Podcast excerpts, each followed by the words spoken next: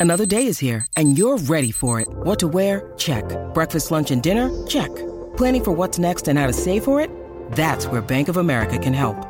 For your financial to-dos, Bank of America has experts ready to help get you closer to your goals. Get started at one of our local financial centers or 24-7 in our mobile banking app. Find a location near you at bankofamerica.com slash talk to us. What would you like the power to do? Mobile banking requires downloading the app and is only available for select devices. Message and data rates may apply. Bank of America and a member FDIC. Have you ever been in a relationship where it just seems off? Like something's not right in the relationship. Maybe it just seems a little weird, or maybe just something's actually going on. You're like, wait a second, like this actually might be toxic or might not be healthy in the relationship. You see, a lot of times with people, when they're in relationships, they have no clue that their relationships might end up being something that's along the lines of narcissism, or at the very least, narcissistic. And these people don't understand what narcissism actually is. You'd think with having like lots of videos out there, with having like multiple people on multiple platforms, having hundreds and thousands of followers, that more people would know. But every single day, we get more people that are writing in or that are asking questions that have no clue about what narcissism actually is. They don't see it, they don't understand it. There hasn't been anyone to come alongside and say, hey, how that person just communicated to you is gaslighting. How that person just communicated to you is ultimately manipulating and they don't have the tools and the, and the sets of things to be able to see of, hey, this is actually wrong. And this is actually hurting you. Most people, when they get into a narcissistic relationship, they don't go into it, one, thinking that it's narcissistic or knowing anything about it. And then two, they don't go into it with the idea of, like, hey, let me go get abused. And that's why a lot of times it falls on deaf ears when people are just like, why didn't you just leave? Like, you should just lift. Like, nobody goes into those relationships expecting abuse. They go into those relationships expecting to be loving, to be respectful, to be honoring to one another, and to be mutually beneficial of growing together. But more than often, that's not the case in narcissistic relationships, where they're very manipulative, ego driven, self centered, and entitled. And people don't see that at the initial state because it gets revealed over time. And as victims get groomed to be the person that the narcissist wants them to be. And as long as they fit in that mold, fit in that box, the relationship might be somewhat decent because they have to get without abuse. They have to put up with what the other person is doing. As soon as they put up walls or soon as they put up barriers or boundaries saying like, hey, I'm no longer going to accept this type of abuse, that's when you see it come out a lot more. The mask starts to drop, the abuse ramps up, and you get to see the person's true colors. Oftentimes, people don't understand, don't see the narcissistic abuse side because they don't understand the patterns of what's actually happening. And that's what I want to talk to you today about. I want to talk to you about narcissistic patterns, so the patterns of that abuse that happens. So today we're going to be looking at the book, um, "The Narcissist in Your Life" by Julie Hall. It's got a great little list here that I want to be able to go through of 16 different things, 16 different uh, patterns of behavior that are often prevalent in narcissistic abuse. If you guys don't know who I am, my name is Ben Taylor. I run Raw Motivations as a self aware narcissist, and I'm on this channel and Instagram, TikTok, Facebook to provide awareness, growth, healing, and change awareness about what narcissism is, how it affects people's lives, growth, healing, and change for the people out there that have been affected by narcissism, and how to be able to break out of a trauma bond, how to be able to work through detoxing from that addictive person, and how to be able to grow and continue to change and be healthy and happy, setting boundaries in their lives so they don't go back or they don't get with another narcissistic person. But you have to be able to acknowledge the patterns that you're going to see in a narcissistic abusive relationship. If you can't acknowledge the patterns, then a lot of times you're setting yourself up for just it happening over and over and over again. So let's check these out. Number one, refusal to take responsibility. You'll see this prevalent in a lot of narcissism out there is they do not want to take responsibility for any of their actions.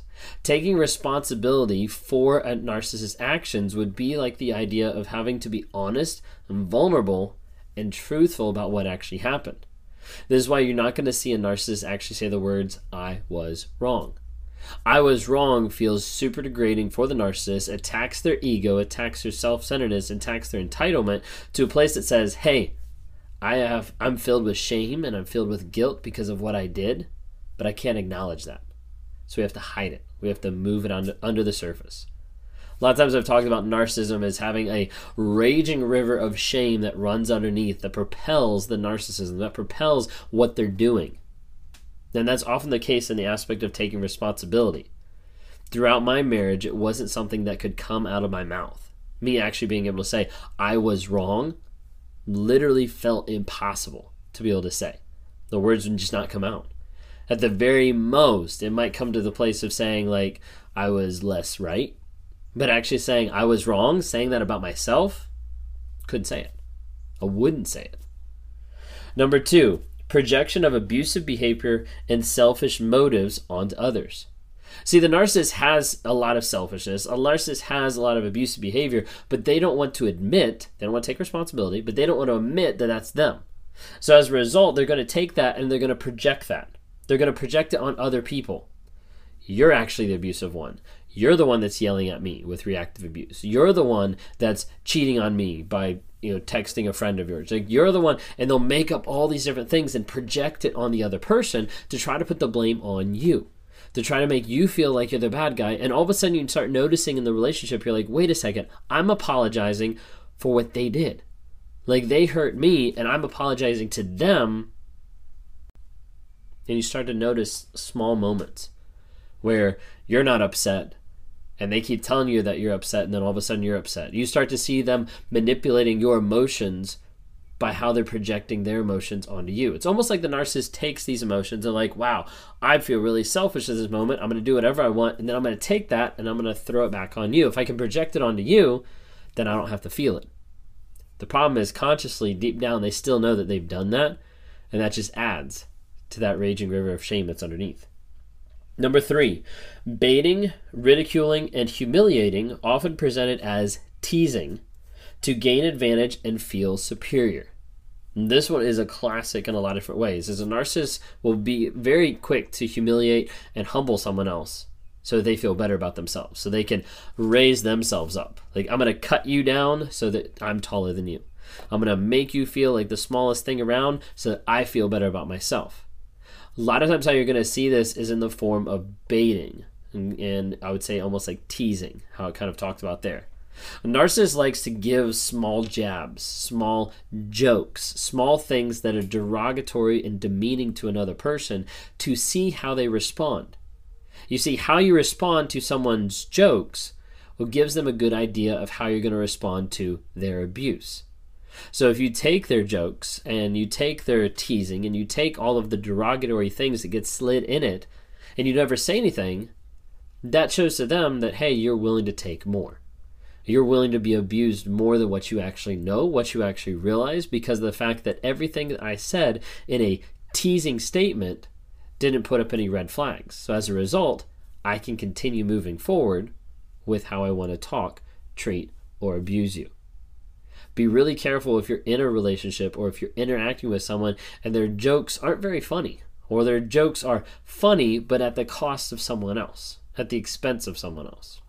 You might be dealing with someone who's just testing those boundaries that wants to see, hey, can I say this degrading comment? Can I make this degrading joke just to see how that person responds? Oftentimes, they might be baiting you.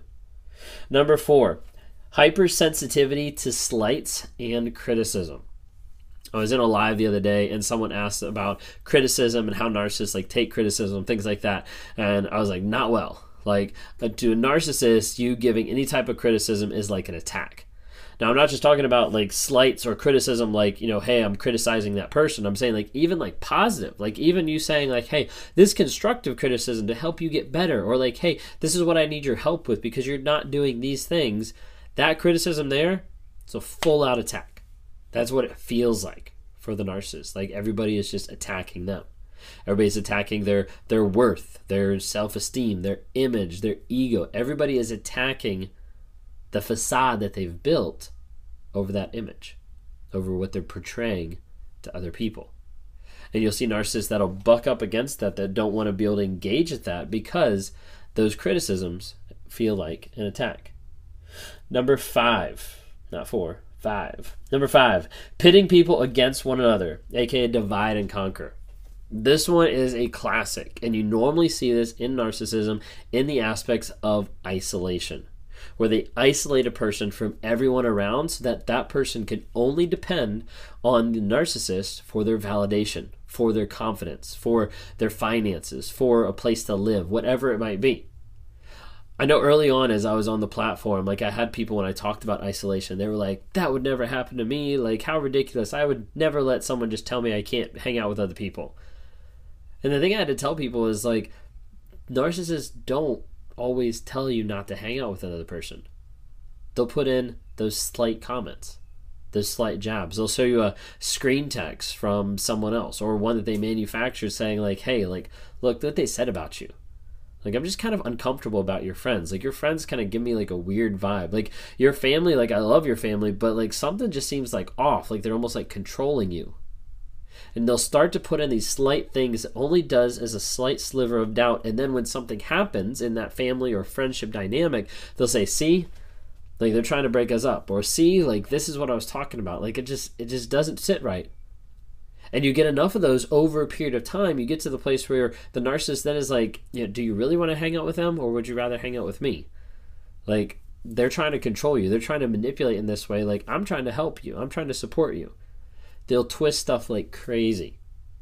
What you have to think about is if you're with somebody and you start to notice that, hey, you're getting pitted against other people or other people are falling off your radar for some reason or the other, why?